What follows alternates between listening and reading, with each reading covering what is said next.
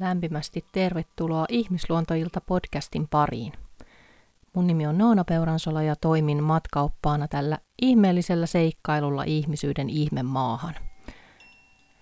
Ja tänään meillä onkin vuorossa 20. jakso tätä podcastia ja kuten olen aiemminkin kertonut, niin nämä on aina sensuroimattomia, editoimattomia, suoria lähetyksiä nämä mun podcastit.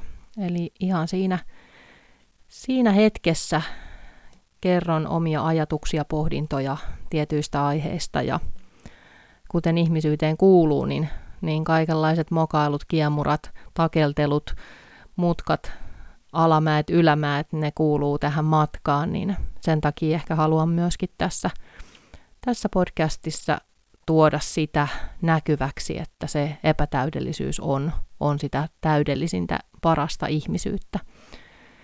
Ja tänään jaksossa ajattelin puhua hevosen käyttötarkoituksesta, josta olen myös kirjoittanut tuossa mun Hevonen oppaana ihmisyyteen kirjassa.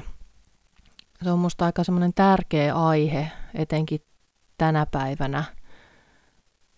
Ja mä just vähän tota mietiskelin tässä tätä teemaa, niin se on mun mielestä jotenkin vähän mulle ollut aina vaikea termi, se hevosen käyttötarkoitus. Että ihan vähän niin kuin sama juttu, että kyseltäisiin, että no mikä on se ihmisen käyttötarkoitus. Jotenkin siinä on jotain sellaista siinä sanassa, sanonnassa, terminologiassa, joka mulla itselläni vähän tökkää. Ja ehkä se jotenkin, mä miellän sen sitten sellaiseen, että siinä on kyse jotenkin, että me hyödyttäisiin hevosesta jollain tavoin. Sen täytyy täyttää jotakin meidän elämässä. Sen täytyy tuottaa meille, olla hyödyksi. Ja se on ehkä se asia, mikä mulla itselläni tökkää siinä. Ja siitä ajattelin vähän tänään jutustella omia pohdintoja, tuumintoja, ajatuksia. Ja mieluusti saat laittaa tota niin, tonne ihmisluontoilta, että gmail.com osoitteeseen omia näkemyksiä, fiiliksiä, ajatuksia aina näistä aiheista, mitä tässä juttelen, niin jos sul herää jotain kysyttävää tai jotain omia, miten itse ajattelet vaikka hevosen käyttötarkoituksesta, koska meillä kaikilla on omat näkemykset ja ajatukset ja, ja se on tosi tärkeää ja rikastuttavaa vaihtaa myöskin, saada uutta näkökulmaa, saada perspektiä, saada vähän erilaista just niitä erilaisia tulokulmia, niin se monesti aina avaa ja avartaa ja just rikastuttaa sitä omaakin mielenmaisemaa, sielunmaisemaa.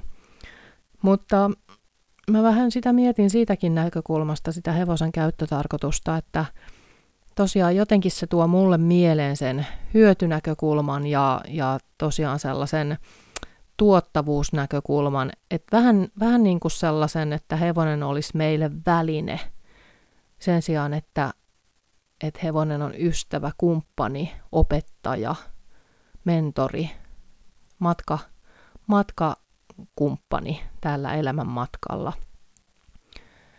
Ja sitten mä mietin sitä, kun mulle joku kirjoitti just sähköpostitse, että häntä harmittaa se, että monesti niin kun hänen hevosystävä määritellään siellä talliympäristössä, missä, missä se hevonen on, niin hemmotelluksi ja jo jotenkin, että se, se on niin kuin va- vaikeasti käyttäytyvä tai jotenkin hemmoteltu, pilalle hemmoteltu tai sen takia, että, että hevonen saa myös päättää ja ehdottaa ja kertoa, niin sitten muut siellä tallilla ajattelee, että se on hemmoteltu ja ö, siellä on johtajuusongelma ja näin. Ja tämä ehkä liittyy myös tähän hevosen käyttötarkoitukseen, että et monestihan meillä kaikilla on se oma historiamme, mitä, mistä me tullaan, millais, millaisia hevoskokemuksia meillä on, mistä me ollaan meidän oppimme saatu. Ja kuitenkin niin kuin edelleenkin vallallahan on hyvin vanhakantainen tallikulttuuri. Se on toki pikkuhiljaa muuttumassa onneksi, mutta, mutta aika juurtune, syvään juurtuneita vanhakantaisia ajattelumalleja on edelleen. Eli juuri se, että hevonen on heti jotenkin niin kuin hemmoteltu, jos, jos siinä onkin se vastavuoroisuuden periaate ja, ja se yhteys kulkee molempiin suuntiin, mitä mä taas ajattelen, että se on ihan ehdottomasti se luottamuksen lähtökohta, jos hevonen ei koe tulevansa nähdyksi ja kuulluksi ja ymmärretyksi, niin siitä väistämättä aina mun näkemyksen mukaan jossain kohtaa seuraa ongelmia, pienempiä tai suurempia ongelmia. Ihan samalla tavalla, jos me ajatellaan, että lapsi ei tule perheessään kuulluksi ja nähdyksi, niin pikkuhiljaahan siellä alkaa kytee ongelmat, mitkä sitten ehkä aikuisiellä vasta tai nuorena, nuoruus, teini-iässä sitten pu- pulppua pintaa. Eli tiettyyn pisteeseen astihan me pystytään ikään kuin tukahduttamaan tai pitämään siellä pinnan alla niitä asioita, tunteita ja, ja niitä meidän niin kuin kipukokemuksia ja traumoja, mutta, mutta ei määräänsä en, enempää. Ja sama on hevosellakin. Eli jossain kohtaahan se painekattila alkaa sieltä niin kuin paisumaan ja pikkuhiljaa fuskaamaan sieltä ne liitokset, mikä on normaalia. Sehän on normaali terve reaktio siihen, ettei tule kohdatuksi, eikä kuulluksi, eikä ymmärretyksi.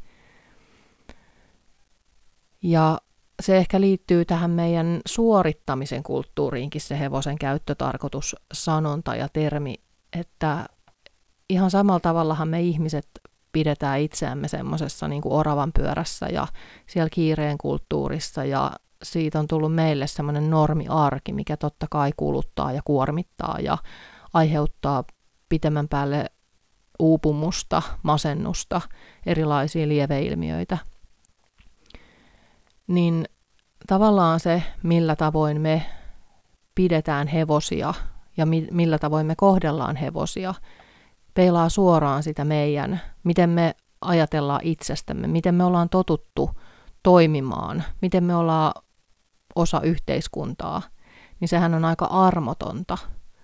Että me ollaan siellä töissä, sitten me siellä suoritetaan, tehdään ne työhommat ja sitten sit täytyy pyörittää sitä arkea siellä kotona ja tavallaan semmoinen, että me voitaisiin oikeasti antaa itsellemme tilaa ja kuunnella sitä, mitä me tarvitaan, mitä me kaipataan.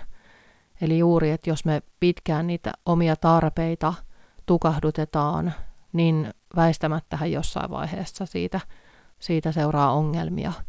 Eli ihan samalla tavalla myöskin hevosen kohdalla, että jos riittävän pitkään hevosen tarpeet ei tule kohdatuiksi, lajityypilliset tarpeet ja ylipäätään kaikki kaikki hevosen normaalia hyvinvointia vahvistavat tarpeet, niin pikkuhiljaahan hevonen joko alkaa sammua, eli hevonen turtuu.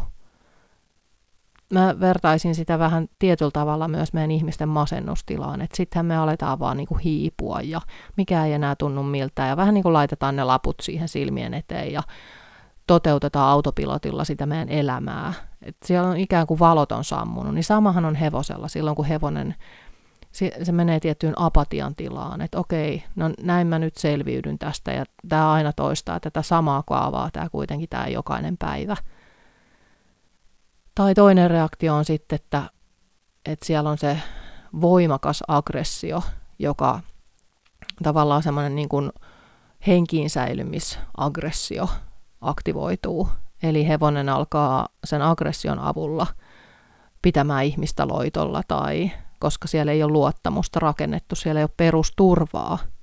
Eli hevonen reagoi siihen myöskin, että siellä ei ole luotu sitä perusturvaa, sisäistä turvallisuutta, luottamusta. Eli ihan sama asia kuin meillä ihmisillä.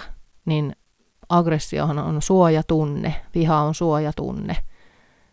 Jos me tosi pitkään ollaan näkymättömiä ja meitä ei kuulla, kuunnella eikä, eikä me tulla ymmärretyiksi. Ja tietyllä tapaa meillä ei ole riittävästi jotain tarkoitusta, merkitystä meidän elämässä. Tai meidät ohitetaan riittävän usein. Eli siellä on niin kuin monenlaisia ehkä haasteita siellä meidän arjessa. Niin sen sijaan, että että yksilö alkaa masentua ja kääntyy, eli se aggressio kääntyy sisäänpäin itseen, itseä kohtaan, niin se kääntyykin ulospäin hyvin voimakkaasti. Eli sitten se voi olla väkivaltainen käytös, eli hevoselihan sama. Se alkaa potkia, ehkä hyppi pystyyn. Se alkaa purra näykkiä, että pikkuhiljaa tavallaan tulee semmoisia, että hei mene pois. Eli hevonen ilmaisee rajoja, koska se ei koe olevansa turvassa. Totta kai siihen liittyy monia asioita, se ei ole näin mustavalkoista, siellä voi olla kipua, siellä voi olla erilaisia asioita. Mutta ihan yhtä lailla se liittyy siihen, että ei ole tullut kuulluksi nähdyksi. Esimerkiksi aina vaan satuloidaan, vaikka siellä voisi olla joku kiputila päällä. Ja sen takia mä ajattelen, että hevonen on nimenomaan hevosen käyttötarkoitus. Hevonen on opettamassa meille herkkyyttä ja intuitiivisuutta, kuuntelua, läsnäoloa ja hiljentymistä, hiljentämistä myöskin. Että me ei vaan toteuteta niitä tiettyjä rutiinitoimenpiteitä, vaan reippaasti ja että nyt pitää, meillä on tämä tietty aikataulu ja meidän pitää toimia nyt rivakasti, jotta me ehditään vaikka valmennukseen ja meillä on niin kuin se kello, meillä on se aikataulu, niin se on aina huono asia, kun ollaan eläimen kanssa tekemisissä. Ja se aina jollain tavoin, siis hevonenhan reagoi siihen myös kiireeseen ja siihen meidän hektisyyteen ja siihen, että no nyt olisi pitänyt olla jo. Ja, eli taas se, että silloinhan me ei pystytä kohtaamaan sellaisesta paikasta itseämme, emmekä sitä hevosta. Ja sitten mä ajattelen, että hevonen monestihan se on ollut pitkään historiassa myös niin kuin statussymboli. Että se voikin tuottaa jotain, että me sen takia, takia ollaan hankittu hevonen, että silloin jollain tavoin meille statuksellista arvoa. Se ruokkii meidän egoa jollain tavoin. Tai esimerkiksi se, että minkä takia me kilpaillaan hevosen kanssa, mitä se tuottaa meille. Joskushan se voi olla yhdessä tekemistä, yhdessä harrastamista, mutta siinä on just niin kuin tosi tarkka, jotenkin hieno jakonen se viiva, että missä kohtaa se on oikeasti molemmista kivaa. Ja jotta sen tunnistaa, niin se vaatii just sitä, että on läsnä itselle ja hevoselle, on tosi herkillä siinä, mitä molemmat haluaa ja mitä molemmat tarvitsee. Ja sitten mä koen, että hirveän vaikea yhtälö on silloin, jos se hevonen nimenomaan on rahan tuottamisen väline, esimerkiksi raviurheilu. Niin kyllä mä ihan suoraan voin myöntää, että musta se on käsittämätöntä, että vielä tässä ajassa – tänä päivänä meillä on ylipäätään raviurheilua. Et minkä takia? Miksi? Tai nyt oli juuri nämä olympialaiset, missä just olikin uutisissa otsikoissa isosti tämä, miten, miten hevosta hakattiin siellä niin kuin kilpailussa ja valmentaja huutaa vaan, että hakkaa enemmän. Niin kyllähän tämä kertoo musta jostain tosi syvästä kivusta meidän maailmassa – ja nyt on tosi hyvä, että nämä asiat tulee pintaan ja nämä tulee näkyväksi. Uutisoidaan isosti, että näin ei voi enää jatkua. Että kuinka pitkään hevosten täytyy kantaa sitä meidän ihmisten niin kuin kipua ja kärsimystä ja kärsiä. Et ihan yhtä, miksei me voida ajaa niillä autoilla ja niillä prätkillä ja siinä ei ole elollinen olento mukana. Mutta nämä musta on semmoisia asioita, että nämä, näiden tehtävä on havahduttaa meitä oikeasti ajattelemaan ja kuuntelemaan sydämellä. Että vieläkö me riistetään hevosia tässä maailman ajassa. Niin mä todella toivon, että, että pikkuhiljaa tämä, tai ei, ei edes enää pikkuhiljaa, vaan että, että se loppuu, että hevosen täytyy tuottaa meille jotain, tai että meidän täytyisi hyötyä – eläimistä ylipäätään tavalla tai toisella. Ja historiassa se on ollut eri asia, että on tarvittu päästä paikasta toiseen. Ei ole ollut kulkuvälineitä, ei ole ollut tiettyjä asioita, mitä nykyyhteiskunnan rakenteissa meillä jo on. On täytynyt päästä paikasta toiseen nopeasti taittaa matkaa, on täytynyt tehdä niitä peltotöitä ja saada sitä viljaa ja ruokaa pöytään. Ja se on ollut niin kuin erilaista se maailman aika silloin. Mutta nyt me ollaan sellaisessa taitekohdassa, että enemmänkin niin kuin hevosestakin on tullut viihdekäytön väline. Me kilpaillaan ja ansaitaan sillä jotain merittejä ja, ja arvostusta ja tietyllä tapaa joskus se voi olla myös rakkauden ansaitsemisen väline, mitä me ei ehkä tiedosteta, mutta sekin voi kummuta jostain lapsuudesta, että on oppinut tavallaan ansaitsemaan sitä rakkautta ja saamaan arvostusta ja hyväksyntää sillä, että menestyy kilpailuissa, voittaa. Eli siellä voi ollakin tavallaan joku kipu, kipukin alla. Jossain viisaasti itse asiassa juttelin yhden mun ystävän kanssa, niin hän sanoi, hän sanoi, että hän oli lukenut, nyt en muista kirjailijaa, mutta sanoi, että, että jokainen ihminen tällä maapallolla on jollain tavoin traumatisoitunut. Ja, ja hän kantaa niitä traumoja mukanansa ja ne näyttäytyy tavalla tai toisella sitten tässä yhteiskunnassa.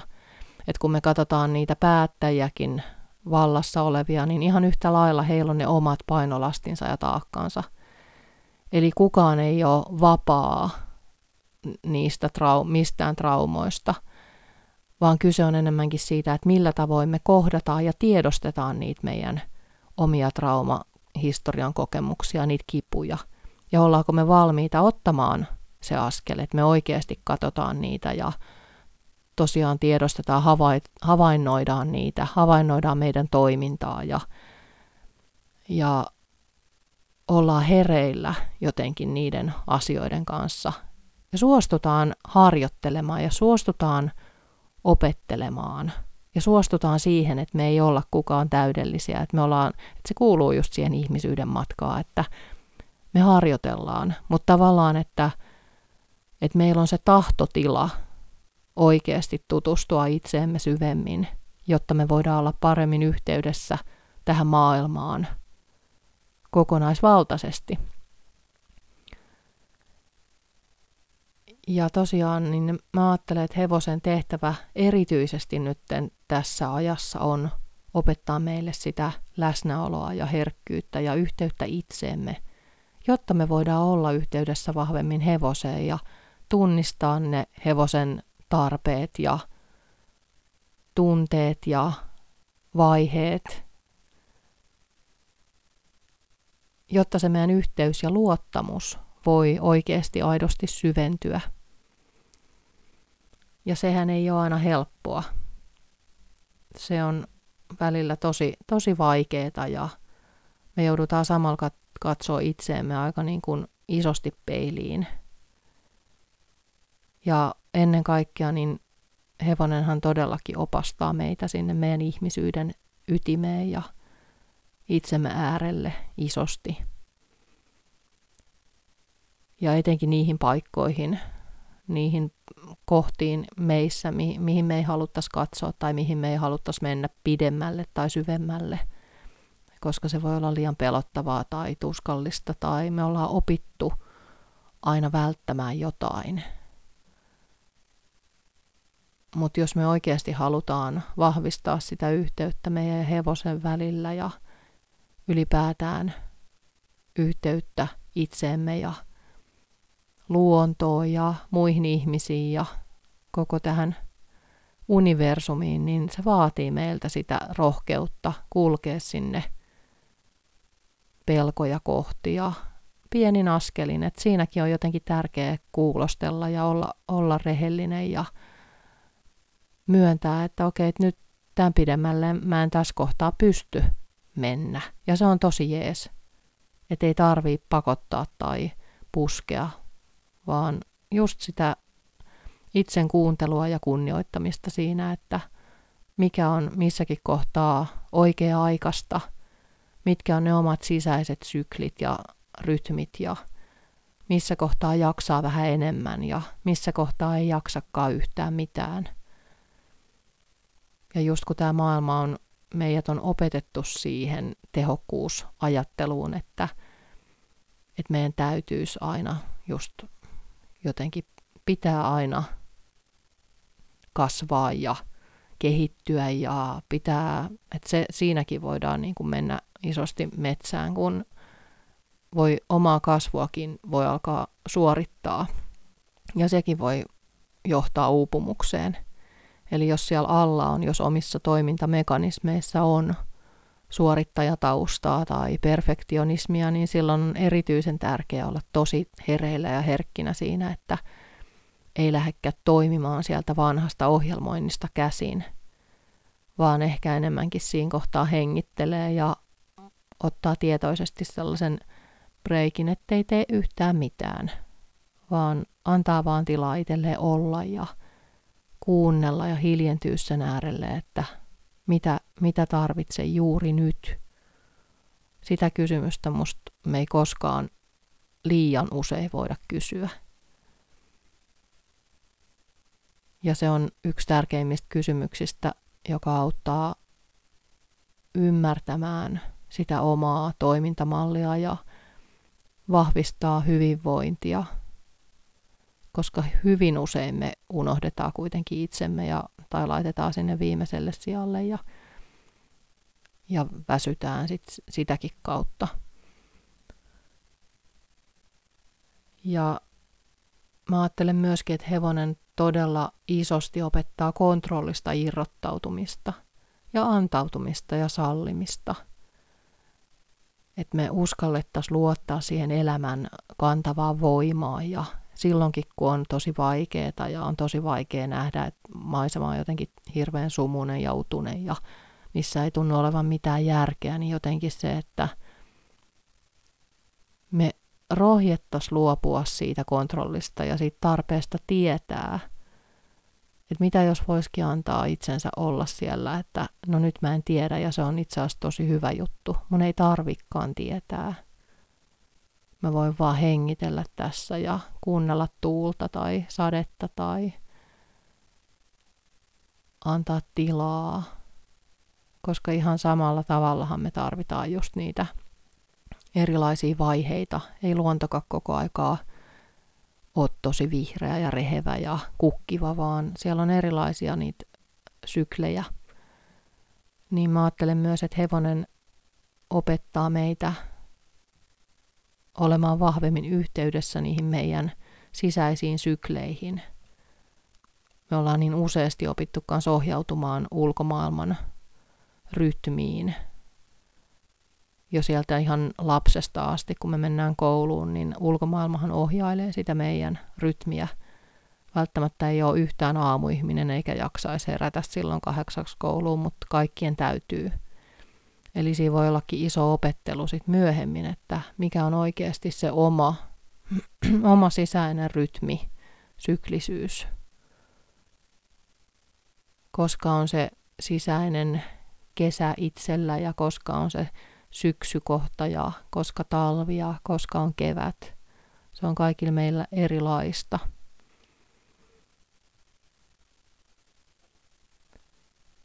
Ja kuitenkin koko ajan, koko ajan me ollaan siinä muutoksessa.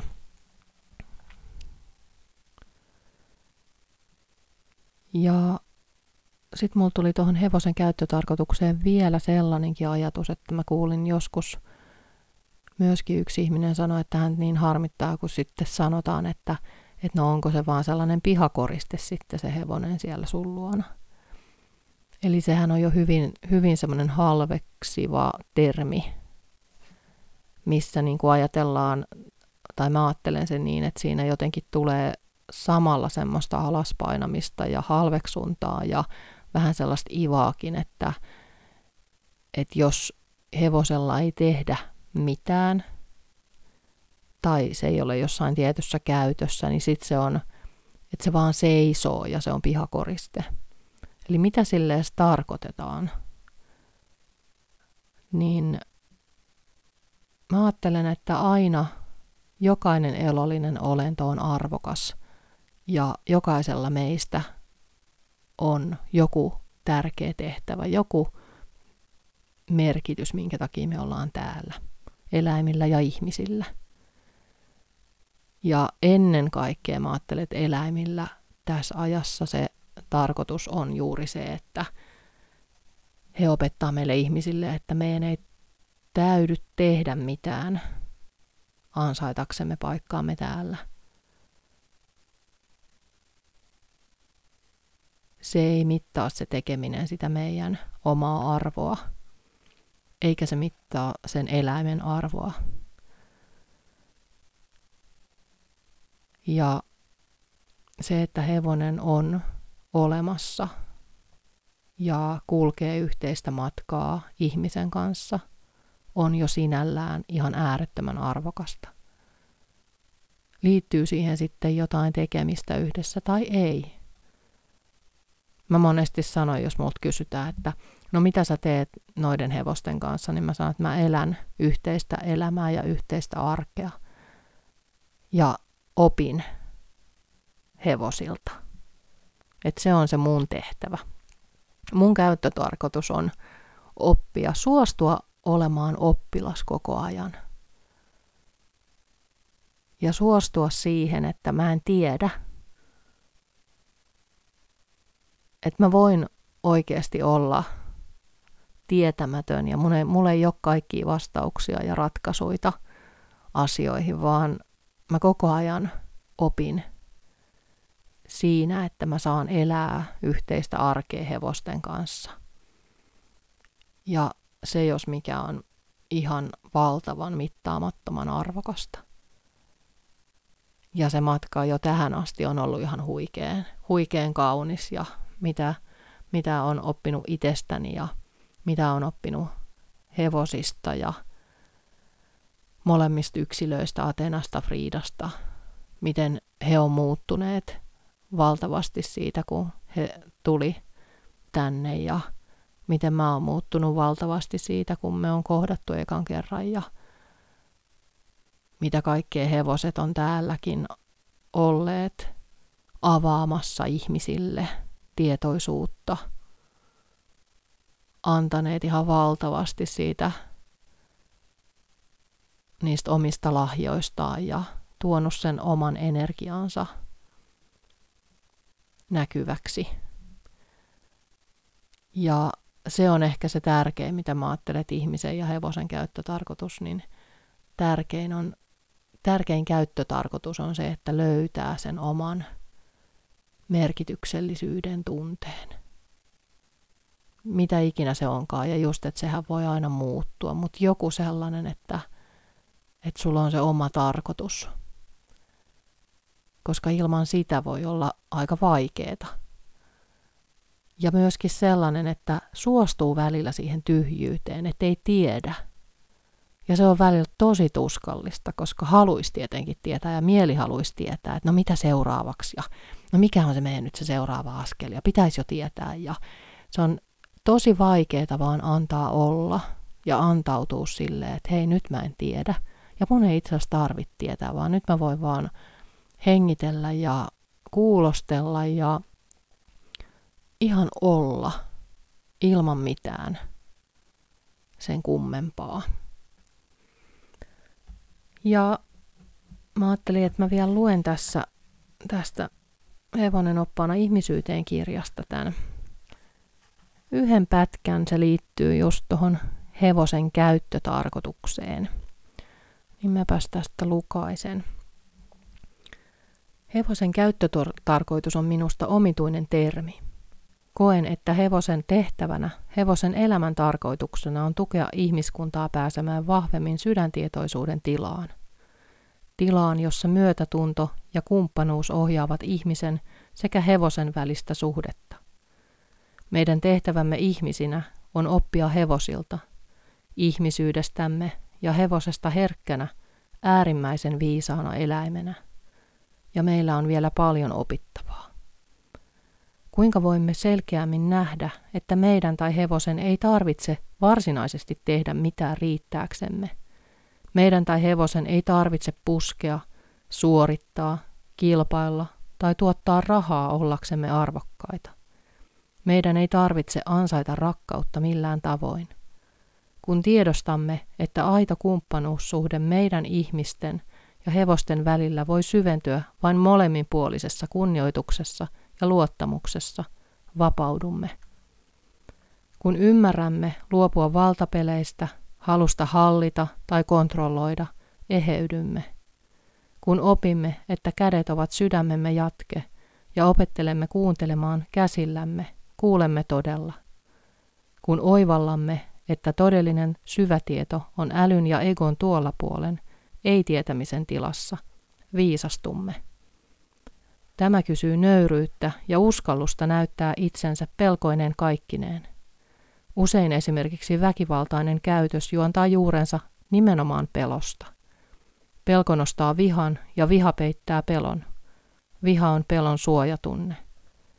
Kun meidät ihmiset on kasvatettu reipastelun kulttuuriin, se kostautuu erityisesti vuorovaikutuksessa hevosen kanssa. Hevonen aistii pelkomme. Tämä ei itsessään ole ongelma. Ongelmia tulee silloin, jos tietoisesti tai tiedostamattamme yritämme peittää pelkoamme, sillä hevonen aistii epäsuoran viestintämme. Sen, että tunteet, energia, kehonkieli, sanat ja teot ovat ristiriidassa keskenään. Hevonen herkkänä eläimenä luonnollisesti reagoi tähän, ja sitten kenties syytämme hevosta vaikeaksi tai temppuilevaksi. Vaikka pohjimmiltaan vastuu on meidän, sillä kyse on ristiviestinnän aiheuttamasta epäluottamuksesta.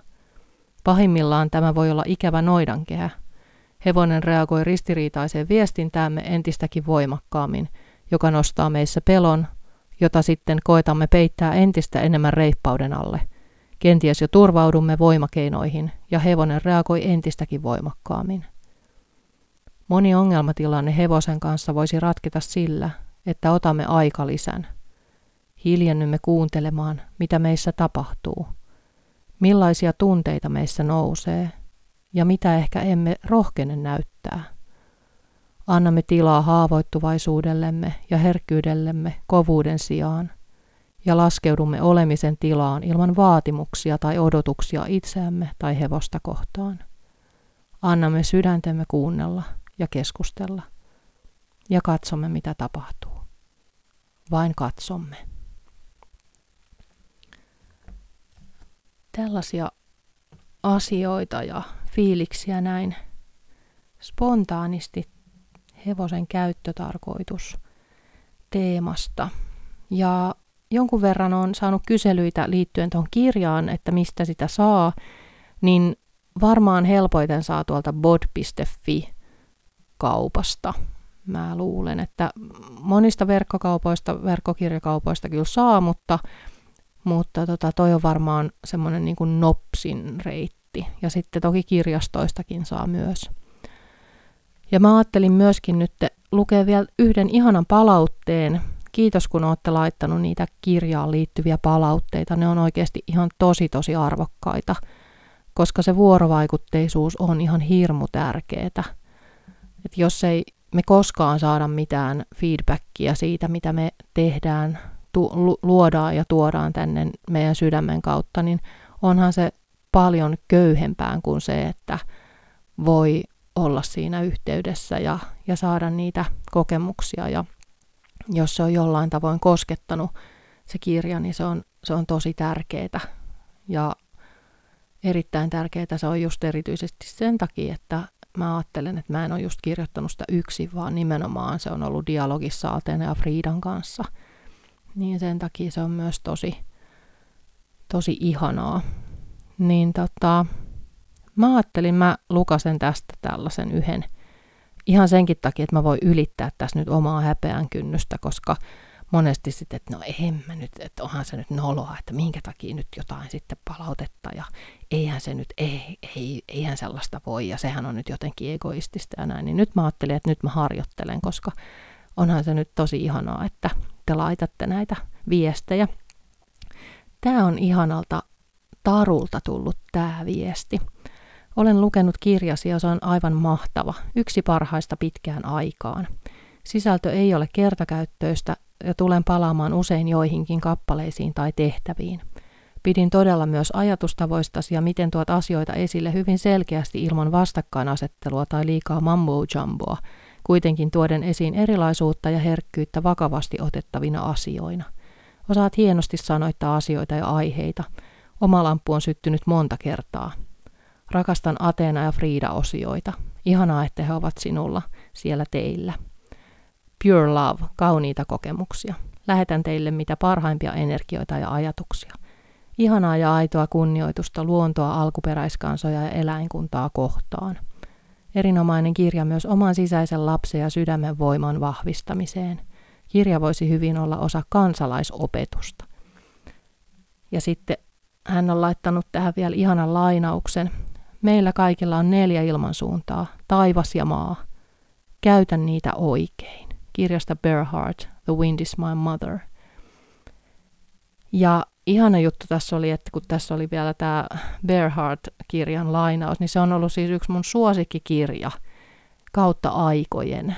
Mä siis kerta kaikkiaan rakastan sitä kirjaa, se on, se on tosi ihana kaikin tavoin, niin se on hauskaa, että tässä oli vielä nimenomaan tästä kirjasta sitten tämä lainaus laitettu. Kiitos, aivan sydäntä lämmittävää saada näitä viestejä, etenkin kun välillä miettii, että lukeekohan kukaan sitä kirjaa ja onkohan se yhtään ollut kellekään edes vähän merkityksellinen ja, ja näin, niin se on tosi, tosi tärkeää saada niitä palautteita. Ja mitäs mun nyt piti vielä? Mulla oli joku juttu vielä. Niin mä ajattelin, että mä otan vielä yhden kortin täältä hevonen oppaana ihmisyyteen korteista. Katsotaan, mikä viesti meille tulee intuitiivisesti vielä tähän loppuun. Vähän sekoittelen näitä. Ja näitä muuten voi tilata multa. Mulla on edelleen näitä kortteja jonkun verran, niin tota, Mun se holvikauppa ei ole tällä hetkellä käytössä lainkaan, mutta voit laittaa mulle mailia peuransola.gmail.com, jos, haluat, jos oot kiinnostunut nämä viestikortit hankkimaan itsellesi tai lahjaksi, niin voit laittaa mulle sähköpostia siitä aiheesta. Täältä tuleepi.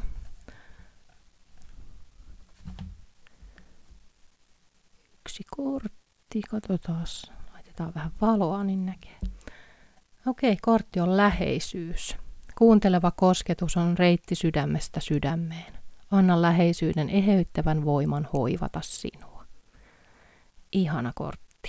Ja ennen kaikkea tosi tärkeää nyt, kun ajatellaan, että ei ole välttämättä ollut niin paljon sitä kohtaamista, fyysistä kohtaamista tässä tämän niin kuin koronan aikana, niin myös tärkeä just, että millä tavoin voi sitä läheisyyttä vahvistaa – muutenkin, jos ei pysty näkemään, kohtaamaan fyysisesti, niin millä tavoin.